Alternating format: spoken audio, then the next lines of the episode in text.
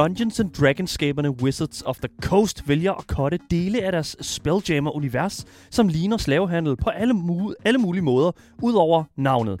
Udover det, ja, så mindes vi altså Hitman-filmen, der åbenbart var lige ved at blive en realitet, med ingen ringer end James Gunn i instruktørstolen, som vi jo bedst kender, som, øh, som ham, der har instru- instrueret alle de her fantastiske Guardians of the Galaxy-film. Steam er også godt i gang med at prøve at få fikset deres mange problemer med de her curator-scammere. Men spørgsmålet er, hvor længe løsningen holder.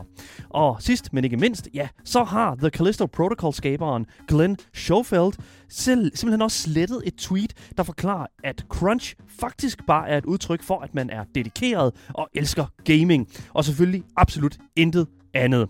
Mit navn er Daniel Mølhøj, og med, mig- med mig i studiet ved siden af mig, der har jeg min fantastiske medvært, Asger Bukke. Velkommen til. Ja, let's go! Vel, velkommen til, velkommen til. Jeg faldt lidt over ordene i dag, kan jeg godt mærke. Jeg, Jamen. jeg har ikke sådan lige sådan tunge på tænderne endnu. Jeg har, ikke, jeg har ikke øvet, jeg har ikke varmet op endnu, kan jeg godt mærke. Det er også okay. Ja, tak for det, tak for det. Hvis du sidder derude og gerne vil fortælle os et eller andet, ja, så skal du altså være velkommen til at gøre det på nummer 92 45 99 45. Og du kan altså også skrive til os i vores live chats, mens vi er live med programmet på Twitch, YouTube og i 24-7-appen. Links til Twitch, Instagram og vores fællesskabs Discord, ja, det finder du i vores podcastbeskrivelse, sammen med et link til vores giveaway, hvor du kan vinde præcis det spil, som du sidder og ønsker dig. Du lytter til Gameboys, Danmarks absolut eneste gaming-relateret radioprogram. Og ja, jeg sagde det eneste. Det er fandme med svært at tro på, men sådan er det er altså sådan, det er. Anyways, lad os se at komme i gang med dagens program. Velkommen til.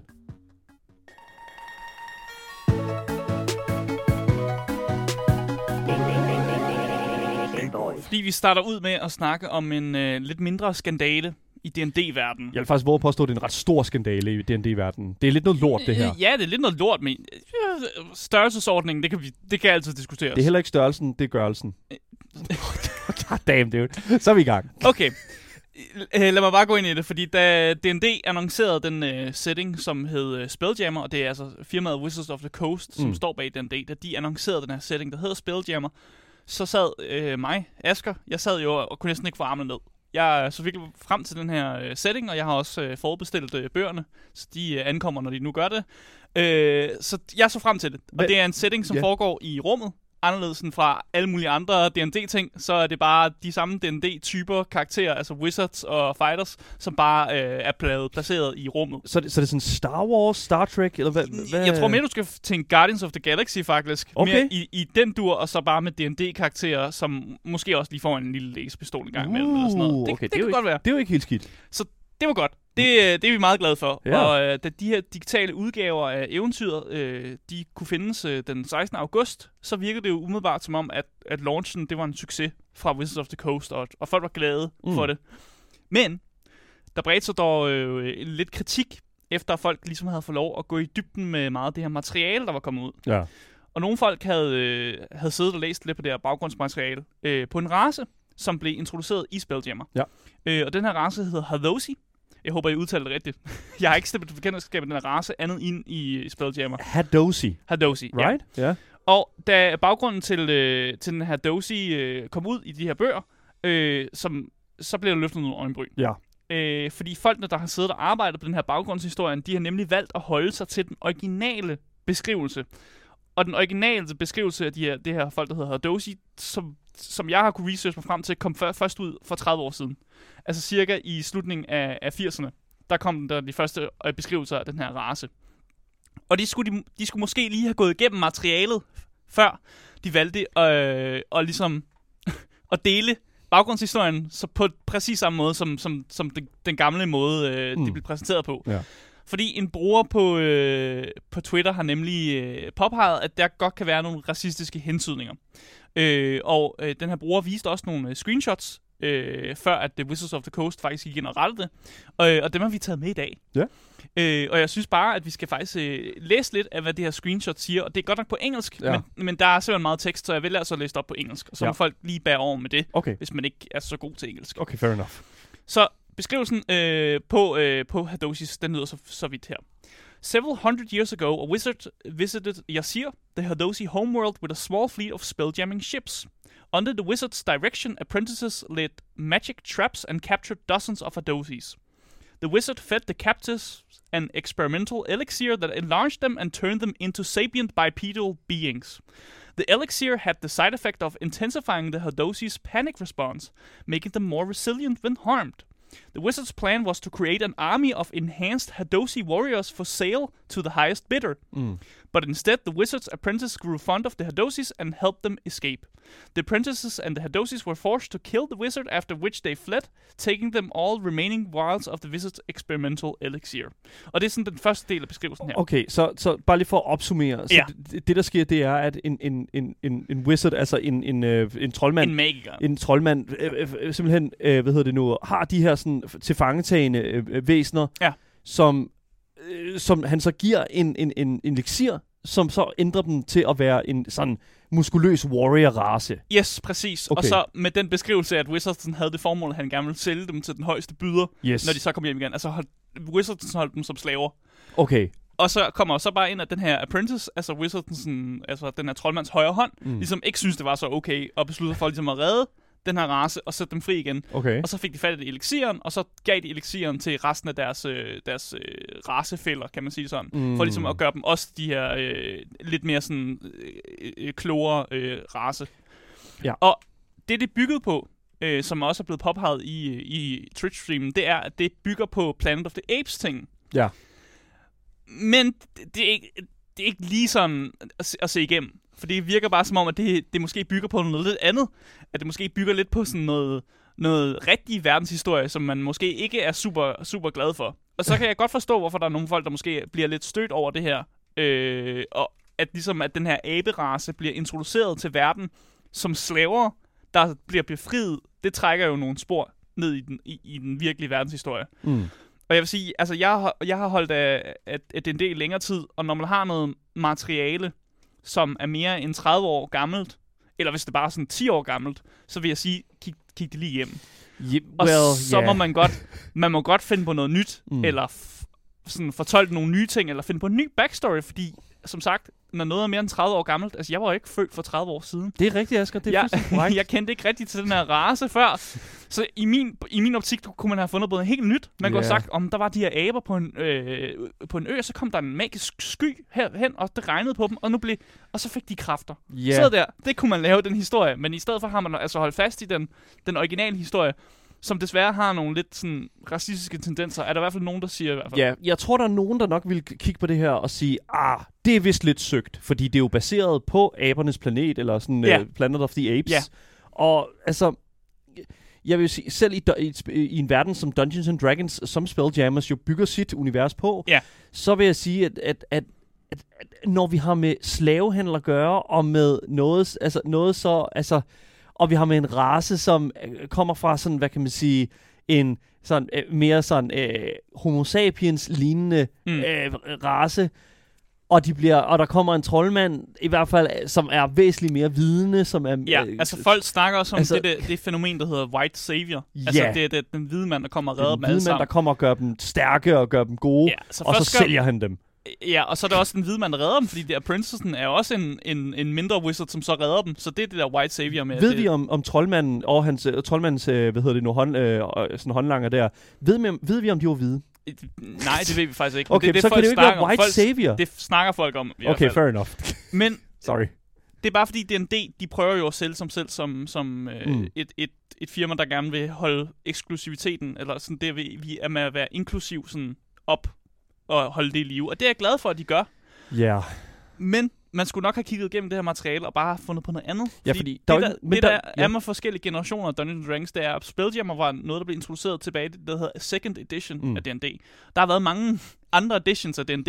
at Man kan godt, man kan godt ændre på tingene, uden Ja. at det, det, det, det gør ondt på folk. Og der er jo ikke noget vejen med, altså sådan, øh, der er jo ikke noget vejen med rasen her, altså sådan Hadosi. Altså, jeg synes faktisk, det er en rigtig fucking fed race, Ja, fordi synes at du, du har, ved nu, øh, ved nu, øh, du har hænder på både dine øh, selvfølgelig arme og dine ben, hvilket gør, at du kan grabbe ting. Der på det billede, vi ser lige nu, er der en bard, altså en musiker mm. Af Hadosi, som står med et æble i, på- sådan i, i hånden, som sidder fast på benet. Ja, og så har man også nogle lidt sådan flyveærens-agtige sådan, øh, hudfolder, som gør, at man faktisk kan, kan flyve en lille smule. Det er fucking fed. Altså, det er en, det er fed, det, det er et fed flavor, øh, ved- det er en fed flavorrace, synes jeg. Ja. Og, og, og derfor er der ikke noget vejen med det, men det er bare, når du sætter når du sætter alle de her ting sammen her, så kreerer du det, der hedder The Perfect Storm. Ja. Ikke? Altså sådan, netop en situation, hvor at vi får problematikken, der hedder, alright, er der noget om snakken her? Fordi det lyder lidt som slaveri, som vi, som vi har kendt det fra vores egen verden, mm. og det smager også lidt af det.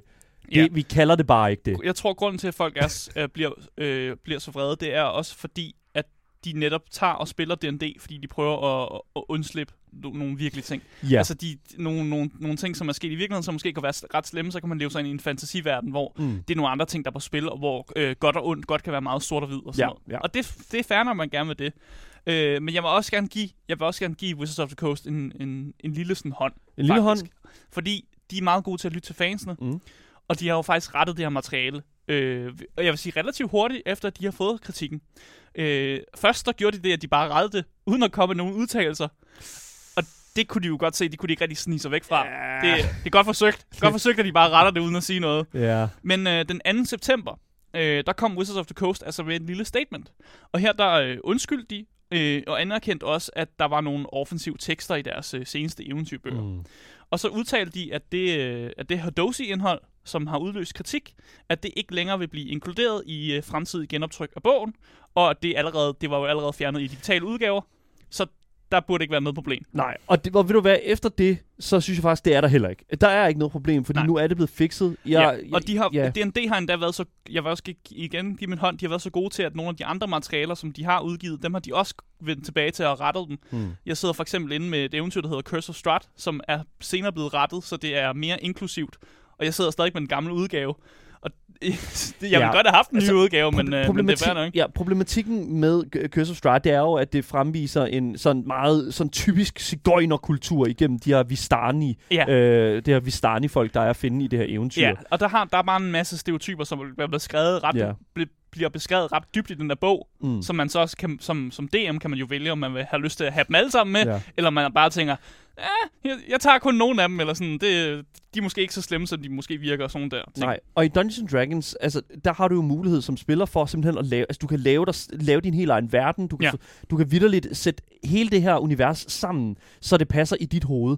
Og jeg vil sige, whatever, altså hvis folk synes, at det er en pisse fucking nederen Mm. ændring, det her, ja, jamen altså, så bring back the slavery, altså fucking, altså, jamen, altså, hvis, hvis du fucking føler, at det er vigtigt, så, så, så gør det, altså whatever. Men jeg synes faktisk, at som udgangspunkt, at det er fedt, at yeah. Wizard of the Coast går ud og anerkender, fair enough, men udgangspunktet er, at vi orker fucking ikke, at der skal være det her øh, stas, det her smus i vores univers. Ja, jeg er, helt, jeg er faktisk lidt enig med dig. Ja, som udgangspunkt synes jeg, at tingene offic- fra officiel side skal være så åbne som overhovedet muligt, Ja. og faktisk være mere op til fortolkning af folk. Og så kan man jo, hvis man er til nogle personer, der måske godt vil lege med nogle, nogle forskellige scenarier og sådan noget, så Ja. kan man jo selv opdigte en historie ud fra der, og hvis man så godt kan lide noget, der var gam- altså gammelt. Altså, D&D, det blev skabt i 1979, det er 50 år siden. Fucking Altså, get creative. hvis man gerne vil have, øh, hvis man gerne vil tage noget fra den gang, så kan man gøre det, og hvis man gerne vil lave noget, som er lidt mere øh, sådan 2022, så gør man det. Ja. Altså det er jo det, er jo det som D&D kan gøre, og det er også der, de er på vej hen. Ja, lige præcis. Øh, og derfor vil jeg sige, det, øh, selvom de, der var noget kritik, så tog de kritikken til sig, de rettede med det samme. Øh, og øh, mange af de her øh, altså fysiske prints af bøgerne er ikke endnu øh, kommet ud i Danmark endnu, så jeg ved faktisk ikke, om det materiale, jeg har forudbestilt, om det er det gamle reprint, eller om det er det nye reprint. du får slaveriet med i bogen. Jeg ved det ikke. Ej. Jeg aner det ikke. Men jeg, altså, jeg har tænkt mig, jeg har tænkt mig at tjekke op på det, så for at finde ud af, om det, om, det, om det er det. Fordi jeg er rimelig god til at samle på netop bøger, som har gamle reprints. Jeg har også en gammel Players Handbook, som også er et gammelt reprint. Så af en eller anden grund, så får jeg altid, jeg får altid de gamle reprint. Men det er God fordi, damn. jeg er hurtigt ude og bestille. Og så, Fair så, enough. så får man måske noget gammel reprint. Som sagt, så er det jo ikke første gang, at det her det er sket, og vi har jo også talt en lille smule om nogle af de andre gange her. Der er også en lille smule med i forhold til øh, sådan, hvad kan man sige, baggrundshistorien for halvorker i øh, øh, D&D-universet. Men øh, om der kommer flere ting øh, som det her i fremtiden her, Mm. altså det, det, det skal der sgu nok, fordi Dungeons Dragons som sagt er et el gammelt spil. Er 60 år gammel. Ja, så må Ja, ja, ikke, at der dukker noget, flere, noget mere op.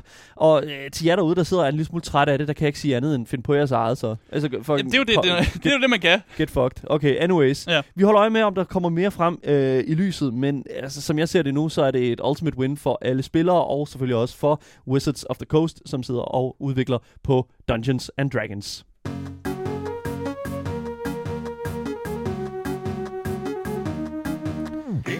Kan man som instruktør virkelig være glad for, at man ikke fik lov til at lave en film i samarbejde med en af de største IP'er, spil-IP'er i verden? Jeg vil svare ja. Ja, det kan man selvfølgelig. Ja. Og det kan man åbenbart også, øh, hvis man øh, spørger instruktøren James Gunn, der blandt andet står bag øh, de virkelig, virkelig fede øh, Marvel-film, der hedder Guardians of the Galaxy, med Peter Quill, og selvfølgelig også øh, The, the hvad nu, Invisible Man, med i forhold til mm. øh, det Batistas karakter der, Drax the Destroyer. Ja. Altså, det er virkelig fucking nogle fede film. Men åbenbart, så viser det altså nu, at i ugerne inden James Gunn, han modtog instruktørrollen til Guardians-filmene, der var han inde og pitche en Hitman-film til et studie. Jeg Mm. ved ikke, hvad for et studie det var, men han var vidderligt inde og pitche en til at lave en film om spillet, hvor du spiller øh, den øh, øh, spiller Hitman, en snigmorder, øh, snigmorder Agent 47, Agent ja. 47, som der skal udrydde en masse bad guys på meget kreative Hitman-manér. Mm. Det er vidderligt et spil, der går ud på vidderligt bare at slå sejt ihjel. Ikke? Altså, sådan, det, det, er kreativt godt. og sejt, ja. Kreativt sejt, ikke? Ja. Ja. altså i en stor sandbox. Og ifølge et tweet fra Gunn selv, så var studiet øh, relativt, altså dem, dem han har med pitch med, de var altså fuldstændig vilde med ideen, øh, som han bragte øh, sådan med, på, med til bordet i Mm. forhold til Hitman-filmen. Det var bare, fuck man, de elskede det. Men der var en producer, som virkelig bare fucking ikke kunne lide James Gunn. Så ideen, den blev aldrig en realitet som sådan. Altså, øh, det blev aldrig til noget. De kunne måske godt have, have arbejdet en lille smule mere sådan, øh, de kunne godt have aftalt en lille smule, Fundet en anden fundet en måske. anden, eller i hvert fald øh, måske pitchet nogle ting Mm. mm. og sådan noget, og så kunne en- produceren sikkert godt have fundet, fået noget ud af det. Men den producer fik simpelthen ikke lov til at lave noget videre arbejde sammen med James Gunn, fordi øh, James Gunn han skriver nemlig i et tweet øh, på hans egen Twitter-profil, der skriver han, at på det tidspunkt, der var han altså rimelig sur og tvær. Men gudskelov for, at det skete, fordi så ville han aldrig nogensinde kunne have lavet øh, ved nu, Guardians of the Galaxy, hvis at han havde, ligesom havde arbejdet videre mm. sammen med dem. Og hvis jeg skal være helt ærlig, så kan jeg kun give Gunn ret. Fordi øh, jeg kan ikke lade være med at tænke over sådan... Prøv lige at overveje, altså, overveje en verden uden at Gunn, der har lavet altså Guardians of the Galaxy. Ja. Fordi de skulle jo lave Guardians of the Galaxy uanset hvad, men det kunne have været en anden instruktør, I don't know, J.J. Abrams. Ja, præcis. Altså, fuck man. Og Altså, så også det, det førte med sig, fordi efter, efter han ligesom lavede de film, så har han jo fået andre øh, film, som har mindet lidt om det. Øh, Ja. øh, for eksempel øh, den nyeste Suicide Squad, som faktisk er, rimelig god. pretty good. Øh, og så Peacemaker-serien, mm-hmm. Mhm. som han jo også er i gang med at lave, som også er totalt guld, hvis du spørger mig, Det i forhold til alright. sådan superhelte-serier. Ja. Øh, og de, de havde heller ikke været der, hvis Nej. ikke succesen af det her Gu- Guardians of Galaxy havde været der. Nej, lige præcis. Det ville simpelthen ikke have været... Det ville ikke været et bedre sted at være Det nej, lige præcis. Men det, der jo også er interessant, det, det er jo... en mørkere tidslinje. Men hvis ikke vi havde fået Guardians of the Galaxy-filmen, så havde det bare været, oh, another bad Marvel-movie. Men så havde vi sikkert fået en fucking fed Hitman-film. Fordi prøv Ja. at... Jamen, ja, det kan faktisk godt være. Ja, Det er en anden tidslinje. Det er en anden tidslinje, Ja. ja. dude. It's another timeline. Det, Ja. det, det kan aldrig være en mere negativ timeline, end den vi er i allerede nu.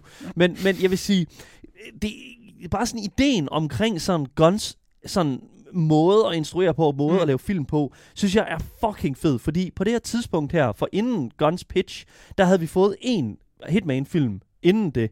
Der har vi fået i 2007, der havde vi fået en øh, film, øh, som var intet mindre end en vild fucking hjernedød actionfilm, der vidderligt ikke kunne finde ud af, om den ville sådan ligne spillet, eller om den ville have sit eget lille filmiske univers. Ja, når du siger hjernedød, så mener du som en negativ måde? Meget, meget, meget Okay. negativ. Det var virkelig, altså det er, Ja. hvis man ser traileren, så er det virkelig sådan, in Okay. a world. Okay, du sagde det bare på sådan en måde, hvor det var sådan et, åh, oh, det var en hjernedød god mand. Ja, sådan, det var- det virkede nej. sådan positivt. Det var sådan, at hjernedød... Øh, fucking, Dårlig. Hjernedød dårlig, ja, lige præcis. Okay. Okay. Altså, hjernen Ja, ja. er død. Og det er et Ja. virkelig, virkelig fucking skidt, fordi øh, at, at, at, det, der så sker, det er jo, at øh, Gunn, han kommer ind her og siger, okay, jeg har set, at det, er noget, det var en lortefilm, det her. Det er sikkert 2013-14 stykker nu her, ikke? Mm. Og så, så, så sidder de og snakker omkring den her film her, og det- altså, han, han sidder jo garanteret og pitcher noget fucking godt. Ja, han Det er siger, "Ja, jeg kan gøre det bedre. Ja, lige præcis. Men det er jo et eller andet sted noget, som jeg sådan, altså... Fordi den måde, han, øh, James Gunn laver filmiske universer på, det er jo farverigt, det er jo interessant, det er livligt. Altså, det har jo set på de film, han har lavet, sådan Ja. Suicide Squad og den slags der. Ja. Han putter en masse humor ind i det. Og der er jo nok nogen, der sidder og tænker sådan, okay, men altså, Hitman er jo et meget seriøst actionspil om en hitman, der slår folk ihjel. Ja, og så ikke rigtigt. Nej, fordi at Hitman er jo faktisk også den her underholdende sådan sandkasse, hvor at, øh, den her agent Agent 47 nærmest aldrig nogensinde siger et ord eller rykker på en mini hans ansigte, når han klæder sig ud som en fucking cirkusklovn eller en julemand. Ja, Jamen, Altså, det er rigtigt nok. Han er tager jo- nogle vildt mærkelige kostymer på og, og slår ihjel med sådan en banan eller Ja, sådan nogle præcis. totalt mærkelige objekter og sådan noget. Præcis, og det er jo Ja. derfor, at jeg sådan tænker sådan, altså det, det er jo den del af spillene, som jeg tror, James Gunn kunne have puttet fucking meget mere i front. Sådan noget med, at Hitman han putter en bombe ned i toilet, og så når personen går på toilet, så dør de. Det kunne være en voldsom sjov scene. Det er jo det. Altså det er Det er sådan, totalt dumt. og, og det er jo det, som jeg føler, blandt andet den film, jeg ved ikke, om du har set den fra 2007, Nej, det har jeg ikke. Det har, ikke. Det har du ikke. Okay, lad mig bare sige, it's so bad. det er så fucking dårligt. Og hvad der er endnu værre, det er, at i, hvad hedder det nu, 2015, efter at Gunn han har pitchet sin film, Mm. så sker der det, at der kommer en en, en, en Hitman-film ud i 15. Mm. Der kommer simpelthen en ud, og den ved jeg ikke, om du kan huske. Den hed Hitman Agent 47. Og det er nok en af de værste spilfilm, der nogensinde er blevet produceret. Fordi lige nu på Rotten Tomatoes, som er den her spil, øh, sådan, øh, spilanmeldelseside, Eller bare anmeld, de anmelder ja, bare... Ja, hvor der bliver film. anmeldt film og den Ja. slags der. Øh, film, ja, lige præcis. Øh, der har Hitman Agent øh, 47 filmen et tomato meter på 8%. Ja, og man går efter 100, Det er så det er Fucking dårligt. crazy dårligt. Mm. Altså, det er ekstremt skidt. Og jeg, jeg er overbevist om, at det tal, det havde set fuldstændig anderledes ud, hvis James Gunn havde takket ja, i stedet for at takke nej til, til en Hitman-film. Ja. Altså, fordi at, altså, jeg tænker jo sådan lidt et eller andet sted. For det første, øh, casting til Hitman har altid været fuldstændig off, når, når vi ser på filmene. Ja. Øhm, nu, nu har jeg ikke lige navne, men det der er med det, det er, at jeg, jeg føler altid, for det første, Hitman uh, Agent 47 øh, havde en Hitman, der var meget scrawny, altså sådan en, mm. Et, et væsentligt sådan tyndere build, øh, meget sådan tynd i ansigtet. Ja. Og når jeg tænker Agent 47, så er han en beefy brawler. Ikke? Altså sådan i det her sorte jakkesæt Ja. med et rødt tie og den slags, ikke? Meget tyk hoved. Meget tykt hoved med en, øh, sådan en øh, på Kæmpe hovedet. skaldet hoved. Ja, lige præcis. Sådan mere, jeg, jeg vil hellere have Dwayne The, The Rock Johnson til at spille Hitman, øh, Øh, end en, hmm. en lidt tyndere person. Men, men det sjove er jo, hvis man kigger sådan på, hvad hedder det nu, Hitman uh, Agent 47, ikke? så er det, det sjove ved at kigge på, sådan, hvem der har produceret den. Så jeg tror faktisk, jeg kan ikke huske, om det var den første eller den anden film. Jeg tror faktisk, at det er den første film. Den er produceret af Vin Diesel. Fucking Vin Diesel. Sjovt. Det er fucking vanvittigt. Selvfølgelig. Det er, Selvfølgelig. den mand, han er seriøst i alting. Og det er også, jeg er også lidt sjovt, ikke? Fordi det er sådan, Hi- Vin Diesel producerer Hitman-filmen, og James Gunn har Vin Diesel med i sin film. Han, ja. Vin Diesel spiller Ja. jo Groot ja. i uh, Guardians of the Galaxy. Nå, det er bare Ja, sådan han har lidt... ikke så mange lines. Han, well... så, okay, hvis, det er sjovt, hvis er, man ved, kend, har set Guardians of the Galaxy-filmen, I ja. guess. Anyways, det er også fuldt ligegyldigt. James Gunn, øh, altså lad mig sige, selvom at han ligesom siger, at han ikke, øh, hvad kan man sige, at han er, selvom han siger, at han er glad for, at han takker Mm. ja til Guardians of the Galaxy-filmen i stedet for en Hitman-film, så er jeg faktisk relativt sikker på, at den film, han kunne have lavet som øh, i Hitmans-universet, ville have været absolut lige så god, fordi det er altså bare det, James Gunn kan. Han kan lave gode, flotte, livlige film, som vi husker, mm. og det har vi set med alle hans andre film. Så uanset hvad, så tror jeg, at øh, ja, jeg vil se frem til den næste Hitman-film, der kommer ud, øh, fordi at det kommer kun til at tænke på, at det kunne kun have været bedre. Lad os sige det på den måde. Mm. Uanset hvad, så er jeg rigtig glad for, at James Gunn han har lavet Guardians of the Galaxy, og sådan er det bare. Game Boys. Hvis du føler, du misser noget, så kan du altså finde dagens program som podcast alle steder, hvis du bare søger på det gyldne navn. Game Boys. Så kan du give os din mening om det, vi taler om, eller den slags der, hvis du bare du følger linksene nede i vores podcastbeskrivelse. Og det er links til Twitch, Instagram og vores fællesskabs Discord, sammen med et lille cheeky giveaway link. Mit navn det er Daniel Mølhøj, og med mig i studiet, der har jeg min fantastiske medvært og medgamer her på programmet, Asker Bugge. Yes, yes. God damn, dude. Yes. Lad mig bare sige, du lytter til Gameboys, og hvis ikke du ved det, ja, så er Gameboys altså intet ringer end lyd for top tier gamers. Sådan er det bare.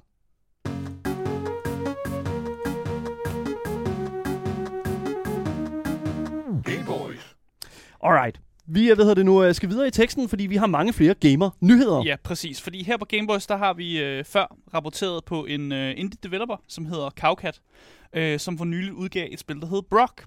Øh, og det var en nyhed, som jeg havde med øh, en dag, hvor du var syg, Daniel. Så du husker måske ikke nyheden særlig godt. Det er en fuldstændig ny, nye nyheder, det her Ja, for mig. så jeg har, re- jeg har, jeg har øh, et recap med til os, så vi lige alle sammen kan lige huske, hvad var det, Asger fortalte den dag, hvor Andreas var her, og det, og det ikke var dagen, der var her. Du har taget en med fra gemmeren. Ikke gemmeren, fordi det er en nyhed, som så har fået en opdatering. Oh. Øh, så den her historie, den gamle historie i hvert fald, den handlede om, at øh, Cowcat, som er en øh, indie developer, havde fået, øh, hans e-mail var blevet bombet af e-mails, som øh, ligesom efterspurgte spilkoder, så de kunne anmelde spillet. Sag. Han viste nogle screenshots af hans mail-indbakke, som jo bare var fuldstændig bombet af folk, der gerne vil have spilkoder. Ja.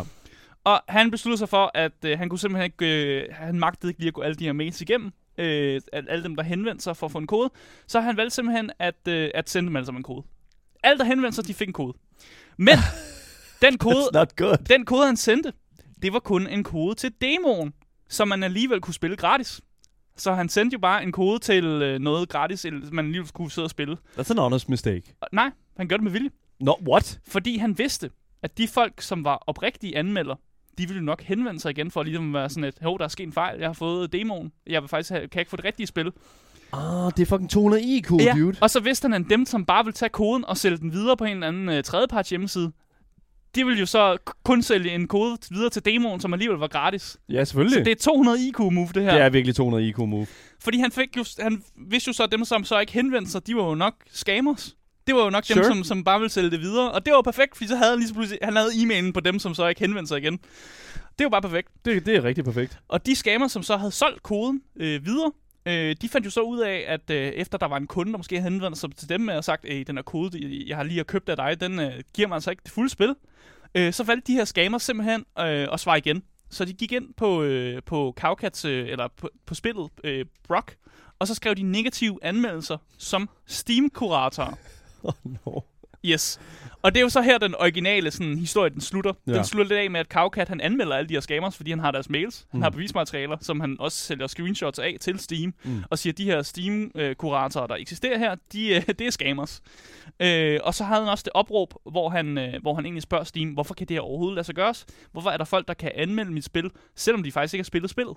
Altså, de ejer ikke spillet, men, og de har ikke fået en kode til det hele spil, men de kan stadig anmelde det og give det en negativ anmeldelse. Det er et system, der eksisterer.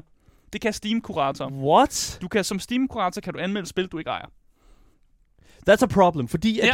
det, og, og, og, det kan godt være, at I talte om det i det tidligere program, men jeg vil sige, det er jo et kæmpestort problem, fordi det er jo det, der fremmer review-bombing. Ja, i hvert fald for Steam-kurator i hvert fald.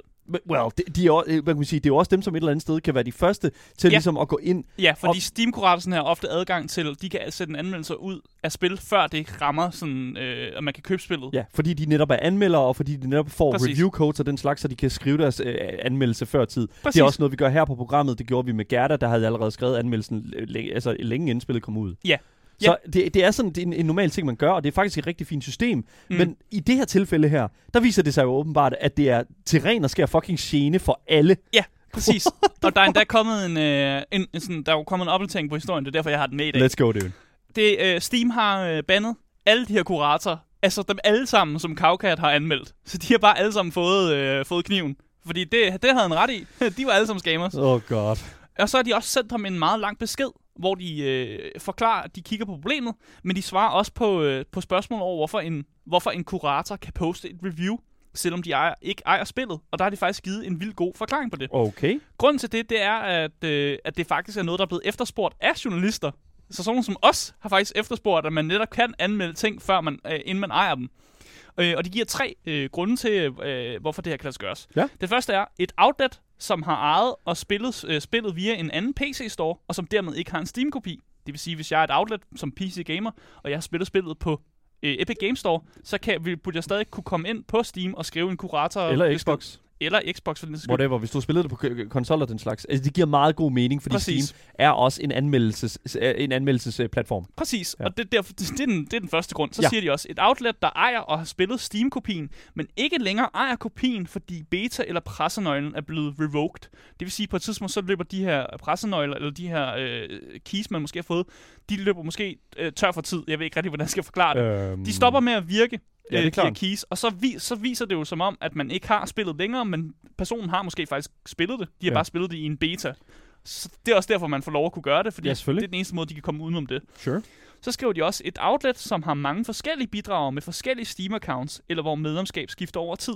Ja. Og her der bruger igen øh, en af de største kuratorer, der findes på Steam, det er PC Gamer. Ja. De har sikkert en hel masse øh, journalister, som måske har spillet et spil på deres private øh, computer hjemme på deres egen private Steam-konto, og så går de ind på kontoret, og så skriver de en anmeldelse fra øh, kurator ting på det kontor, de nu sidder For på. PC Gamers, øh, øh, hvad hedder det nu, profil. Præcis, som Ja. ikke ejer spillet. Det og giver det, meget god det mening. skulle også kunne lade sig gøres, og hvor medlemskab skifter, det er jo det der med, at der kommer nye journalister ind, og de skulle også have lov ligesom at godt kunne bruge øh, de, de her ting, øh, tools og sådan noget.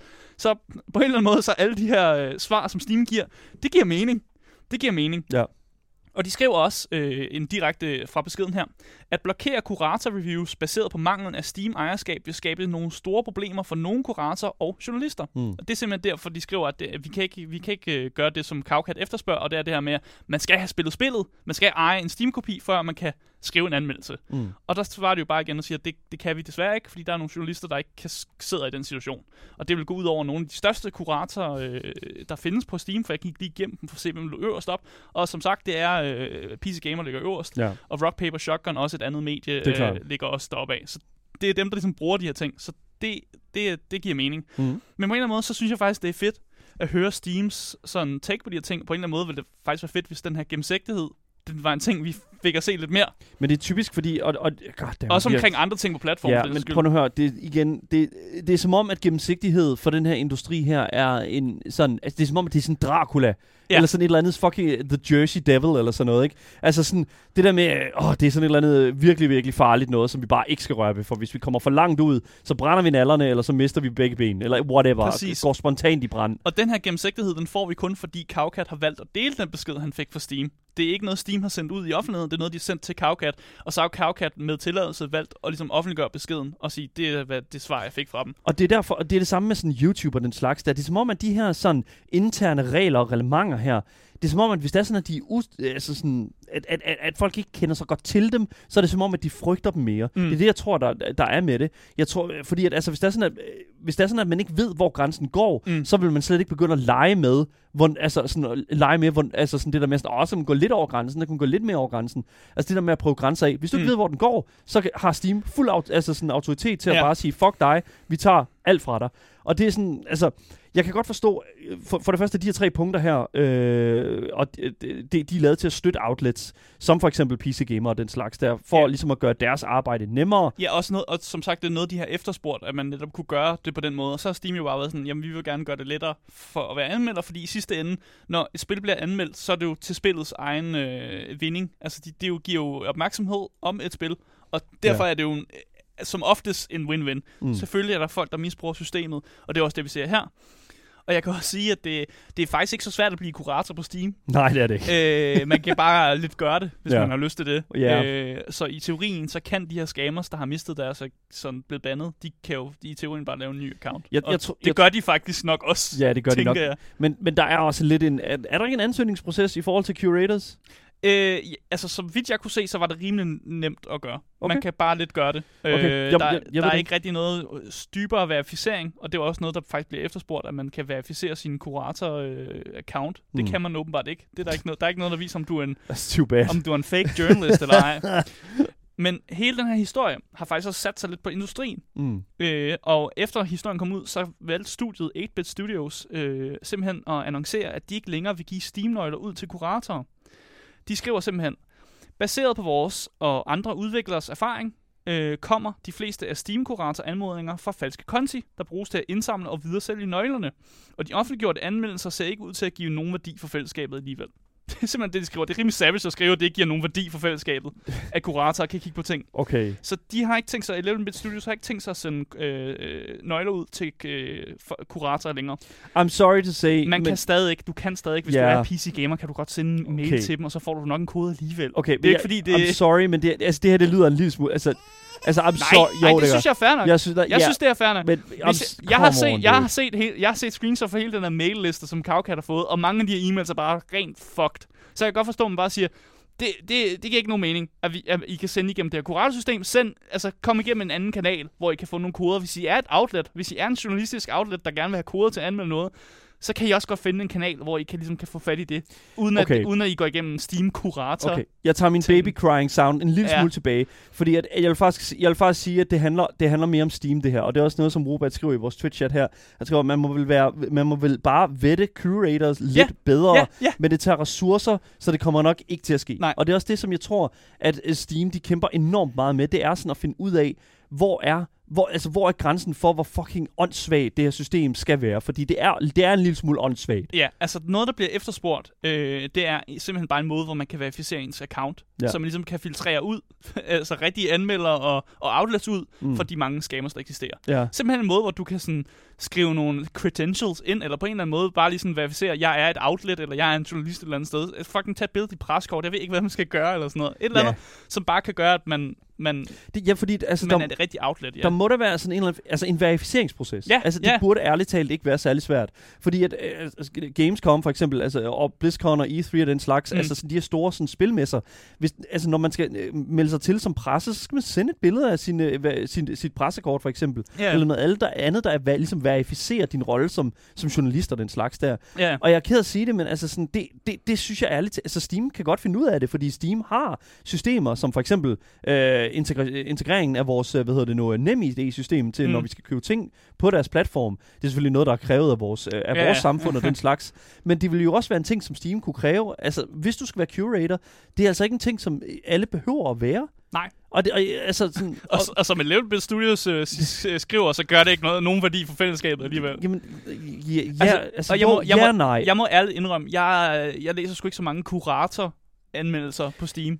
Jeg læser, øh, det, det, gør, det gør jeg. Altså, jeg læser tit, når Jim Sterling skriver noget, og jeg læser tit, når, mm. Øh, også i, hvad hedder det nu, øh, før i tiden, sådan, jeg, jeg tror også, at Jesse Cox er til. Altså, hvis du mm. Har en content creator, som jo ikke er presse. Ja. men så burde de jo, altså sådan, øh, altså de vil jo også kunne komme i knibe et eller andet sted med det her system her. Nej, det de kan da ikke verificere, Jo, verificere jo, sig selv. man verificerer, at jeg er er en YouTuber-journalist med et eller andet millioner af Men en af YouTuber er ikke nødvendigvis journalist. Så Nej, det hvornår, er rigtigt. Det så er rigtigt. hvornår, og hvornår er du stor nok så Ja. til at få en curating, altså sådan øh, titel? Ja, det er rigtigt. Man skulle kigge på det manuelt jo. Og Og det, det er det, jo- det vil være det eneste Og det svar, er jo det, jeg som vil vi snakker om med ressourcer. Ja. Men, men, men jeg føler bare et eller andet sted, at jo, Steam burde bare fucking... Steam burde kigge på det her, Steam burde regulere det. Men igen, det lyder også lidt som en fucking tabt kamp. Måske. Det lyder Måske. som om, at 11-bit Studios bare må blive ved med at fucking og, og jeg synes, det er en alle. fin, jeg synes, det er en fin beslutning, de tager. Det synes jeg. Alle, der sender et billede ind til øh, 11-bit Studios, øh, får bare et billede tilbage af en lille frø, og så øh, kan du skrive igen. Ja. Sådan der. Hvis Ja. du skriver tilbage igen efter frøen, så er du en rigtig journalist. Det er the only possible. det er den eneste måde, hvorpå vi kan verificere nogen, der er seriøse Ellers i så, den her så industri. skal man lave den samme som Cowcat, bare sende demo keys ud, og så se, hvem der, dem, hvem der henvender sig igen for at være sådan en, øh, der er sket en fejl. ja, Fordi kan det er de- de real Men ones. det kan ikke blive ved med. Der findes jo væsentligt flere fucking Ja. billeder af frøer, end der findes øh, demokoder. Ja. Så ja, 100%. Al, og alle vil gerne bare lige have en frø i deres inbox. Det er der ikke noget jeg, jeg vil gerne. Okay. Men vi ser, hvordan der, og hvorledes det kommer til at ske i fremtiden. Altså ja. Indtil videre, så føler jeg ikke rigtigt, at Steam har fundet på en, en, en god løsning. Og selv hvis vi, de, de fandt på en løsning, så tror jeg faktisk ikke rigtigt, at den vil holde i længden. Nej. Ja. Det, ja, det er vi, et problem, vi holder øje med. vi holder øje med problemet, ja. Og så må vi se, hvordan der hvorledes i fremtiden. Men øh, altså, jeg har ikke høje forventninger. Lad os bare sige det på den måde. Game Boy.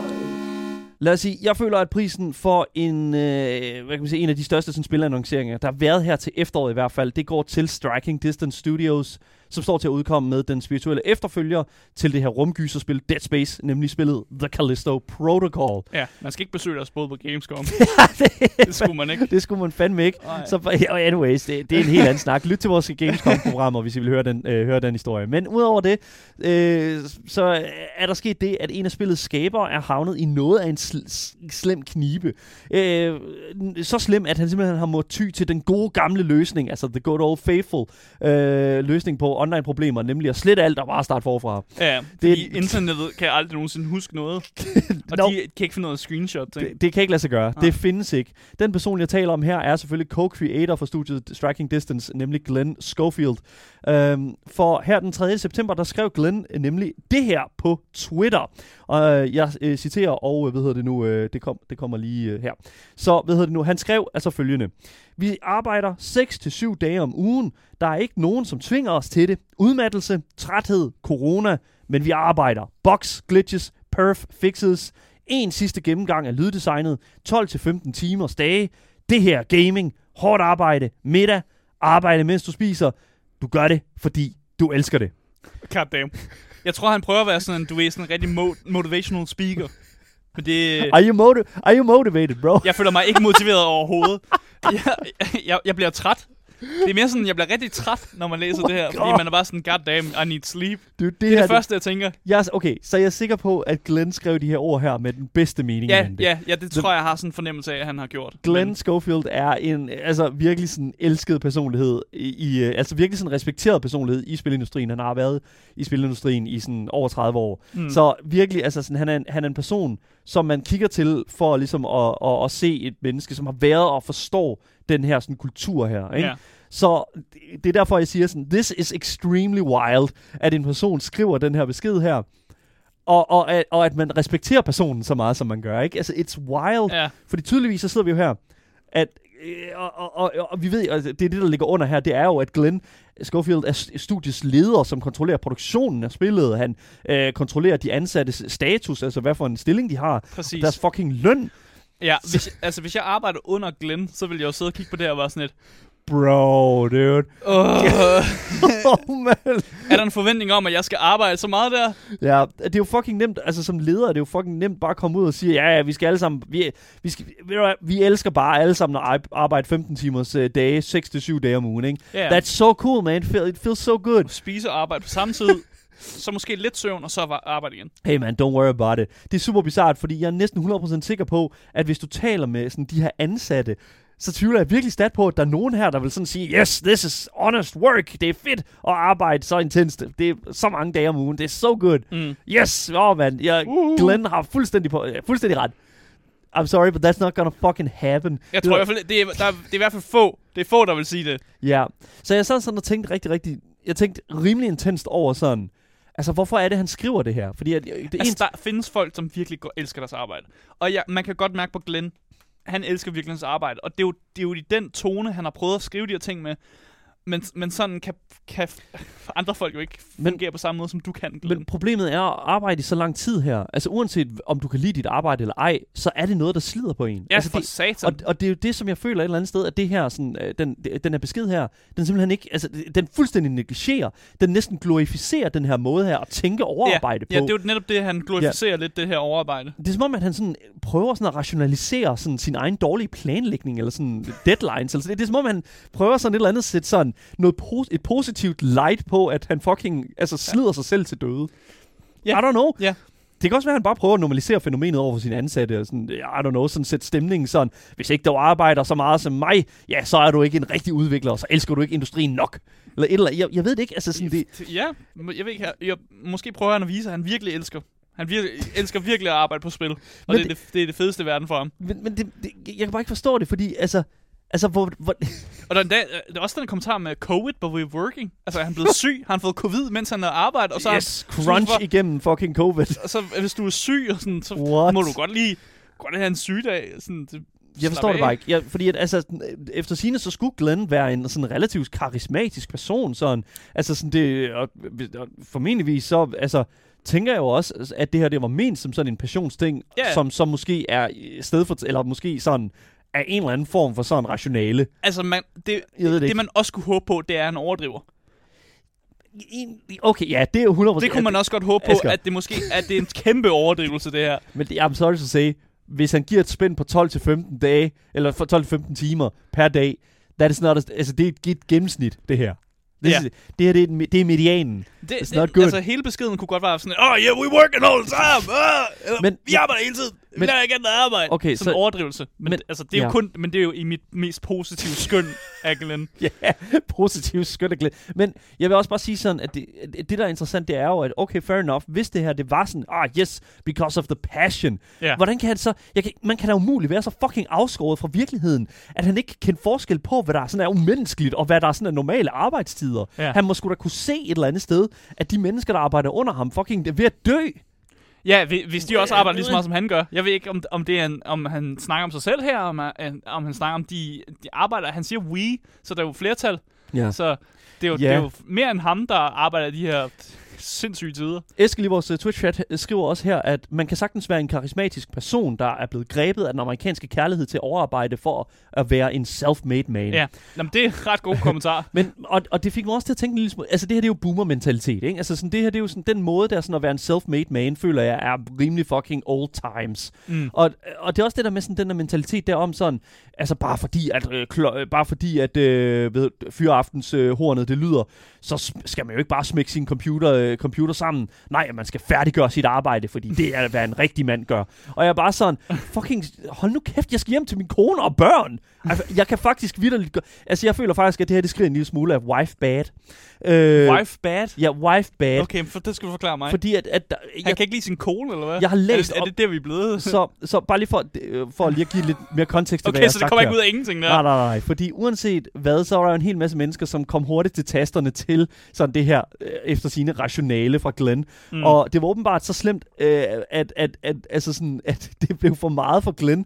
Og at han, så han simpelthen rev, han rev sti- simpelthen stikket ud på det her tweet, og slettede alle kommentarerne og reaktionerne til den her udmelding. Men han slet ikke selve tweetet? Jo, Nå, okay. selve tweetet Ja. blev slettet. Ja, okay. Alting blev slettet. Ja, alle kommentarer, alle mods, altså al, al, alting, der kom derfra. Ja. Og det var jo interessant, fordi at det, der så sker, det er jo, at folk begynder at snakke sammen. Og der er jo mange, som begynder sådan at, at tale omkring sådan, øh, øh, tale sådan, okay, det her, det, det her, det skriger jo rigtig meget af, Øh, en chef, jeg engang har haft, øh, som jeg citerer nu, en, øh, noget jeg læste på Twitter, at der var en, der havde haft en chef, mm. som virkelig fucking arbejdede mega længe, fordi han orkede simpelthen bare ikke at tage hjem til sin kone, som han vidste havde et eller andet kørende med pooldrengen, eller whatever. Altså, I don't know. Så du ved, sådan, det er det der med sådan, folk, der arbejder meget, har, til, så, har nogle gange selvfølgelig en passion, men andre gange, så er det også fordi, de vidderligt bare flygter fra noget, som de, øh, som de ikke kan lide. Okay, men, men vi- kan vi confirm det, eller er det bare... Jeg, jeg skal ikke kunne sige, jeg ved ikke, det hvordan virker som, det, det, det- det, er jo en outlandish-teori lige nu. Jeg, jeg siger heller ikke, at det er sådan, det forholder Okay. okay. sig. Men det er jo det der med sådan, du ved, altså sådan tit og ofte, så er det det, der sker med overarbejde, i hvert fald for chefer og den slags der, at, at deres, altså, simpelthen at deres arbejdsmorale er styret af, at de fucking ikke orker at tage hjem. Ja, nu synes jeg også, vi skal give Glenn the of the Okay, doubt. ja. Okay? Fordi at det der jo Det, vi faktisk... kan aldrig assume, Nej. at det er fordi, at der er nogen, der... Jeg bare nødt til at sige det. Jeg der, læste der det, og jeg- røvpuler hans kone, for at, sige, for at sige det på en pæn Oh måde. god. Oh my god. Nej, jeg siger det på, jeg siger, at vi skal ikke lægge den derover. Vi skal ikke lægge den derover. Altså nu, grund til at nævne det, det er simpelthen fordi, at jeg, jeg, jeg læste en, der skrev et, et svar til det øh, på Twitter, og jeg, bare, jeg lækkede, da jeg læste det. Ja.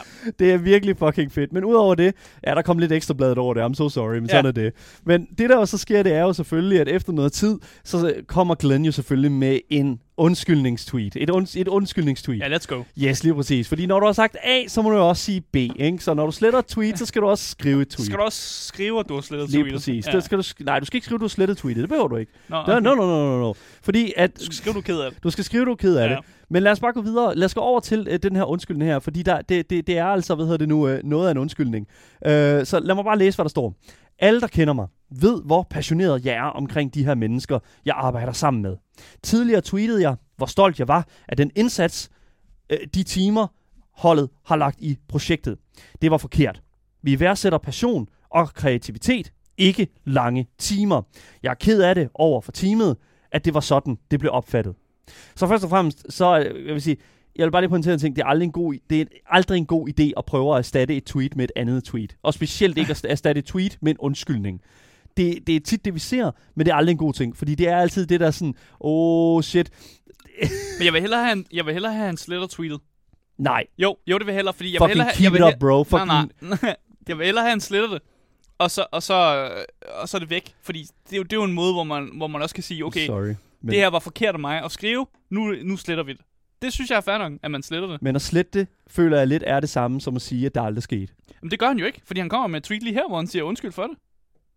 Ja, Så han, okay. er vi enige om, han, han siger Han earlier i tweetet? Ja, han men- skriver i det her tweet, at Jeg han, synes han bare har ikke, at det tweetet. skal gå ud, fordi at det er sådan, det, jeg, jeg, jeg synes bare, det er sådan, åh, det skal ikke stå op, fordi så fornærmer det ikke nogen, men det er sådan, det har fornærmet mega mange. Ja, men så kan han lige så godt slette det. Og nu har han, han skriver også, at han har slettet det. Ja, jeg, jeg synes bare, det er sådan, jeg, jeg synes, det er en lille smule at slette sine spor.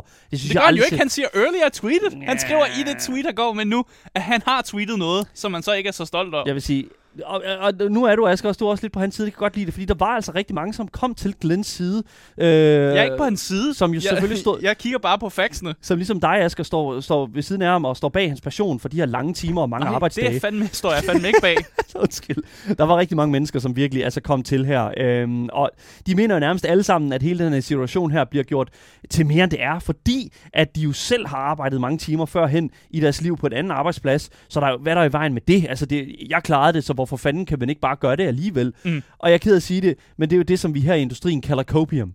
Og jeg, altså, altså, man simpelthen prøver at cope så hårdt med noget, eh, med så dårlig en livsstil, at man prøver at rationalisere det med, med, med at, sådan at projicere det ud på andre sådan, verdens, øh, øh, øh, verdensbilleder og den slags. Der. Altså, det er sådan folk, der siger, at det er okay at arbejde lange timer. Det er folk, der fucking har det af helvede til inde i sig selv. I'm sorry, but that God damn. fucking change my opinion, man. Fucking skriv ind. Gameboys at, at 247.dk. Change my fucking opinion. Ja, det, det er Daniel, der siger det her. Ja. jeg Crunch Jeg ødelægger hedder Asger. Jeg har ikke sagt. Det er jeg sagt. bevist, og det er øh, forklaret i gentagende gange. CD Projekt Red, øh, fucking, øh, hvad hedder det nu, øh, igen, No Man's Sky er også et godt eksempel, øh, Hello Games.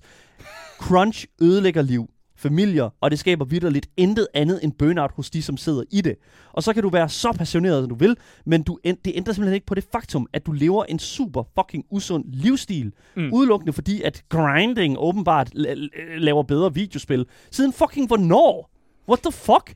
Fucking, øh, hvad? Ja, Hvordan hænger det sammen? jeg vil hellere have realistisk deadlines, end, øh, end at man grinder Ja, for at komme ud med grind spil ud før tid. Ja. Og så kommer det ud med en masse box og sådan noget. alligevel. ja, jeg ved det ikke. Jeg, jeg synes bare, der er utroligt mange øh, forskellige holdninger til, om, man, hvorvidt, øh, om hvorvidt han skulle have slettet det tweet, men det er jo fuldstændig Det ligegyldigt, er fordi lige meget. Vi skal ikke et- diskutere tweets. internettet gemmer alt. Og Ja, det er ja. også det, der selv hvor øh, Activision Blizzards tidligere QA-tester, øh, Jessica Gonzalez, som også har været med på programmet her tidligere, hun var også inde og vise ham billedet igen, at lægge det op, så det er den øverste fucking ting, øh, hedder det nu, på hans, øh, på hans tweet her, så folk også kan læse, hvad, den, hvad det originale statement var, og Ja. ikke bare, hvad Glenn selv siger statementet var.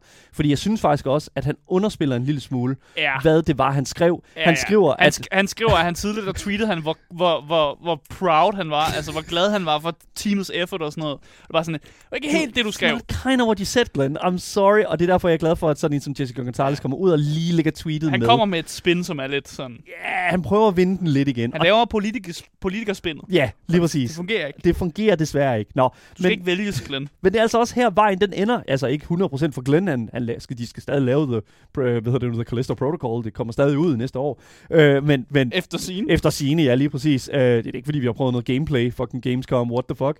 Udover det, så vil jeg sige, uh, har Glenn forholdt sig relativt stille på Twitter. Han har ikke sagt det det eneste ord siden. Og det kan man jo egentlig godt- et eller andet sted godt forstå. Jeg tror lige, Læg low. skal lige lægge sig lidt igen. Ja. Ja, ja. Så, så, så det er, hvad det er.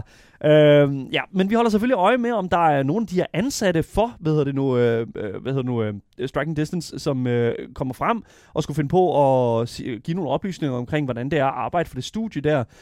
Det er lidt svært, fordi at hvis, de siger, hvis de siger noget, så er de jo ikke lige så passionerede som Mhm. Glenn, og det, vil jo, det, det er jo ikke så godt, fordi så øh, det det er jo teknisk set ham, der styrer deres, øh, deres løn, ikke? Ja. Nå, anyways, det bliver, fucking, øh, det bliver fucking fedt at holde øje med den her historie her, men indtil videre, så er det altså alt, hvad vi kender til med den her historie.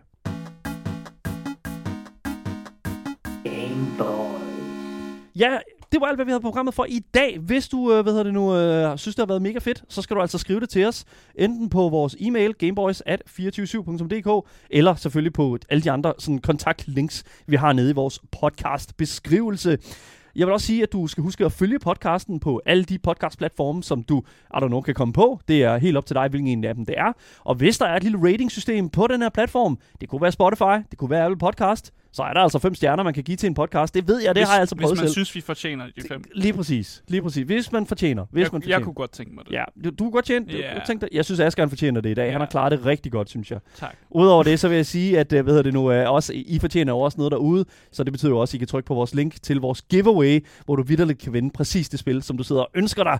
Du skal bare skrive, hvad du vil vinde. Så hvis du vinder, så giver vi dig spillet. Der går. Det er simpelthen så fucking nemt. Easy. Ja, lige præcis. Nå, lad os slutte af for i dag, og den her uge her, det har været en virkelig, virkelig god uge på Game Boys. Virkelig, virkelig fucking nice. Jeg er ikke tilbage næste uge, det skal bare lige øh, pointeres. Jeg er, øh, jeg er en tur sydpå, øh, så Asger får en fantastisk gæst med i studiet. Ja. Øh, er det en hemmelighed, hvem det er? Nej, det er. Jeg, jeg tager min kæreste med de fleste dage, øh, og så er der en dag, hvor det jo selvfølgelig er Andreas, og så Ja. ja. en dag, hvor... Så øh, Sofie.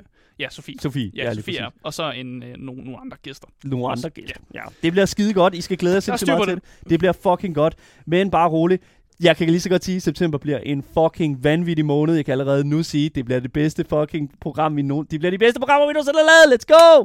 Så fucking husk at følge med. Følg os på podcast, der i går. Mit navn er Daniel Mølhøj, og med mig i studiet har jeg haft Asger Bukke. Yes, yes. Det er præcis. Vi er tilbage igen, som sagt, næste uge med meget mere gaming og meget mere Gameboys til jer top tier gamers. Vi ses alle sammen. Hej hej.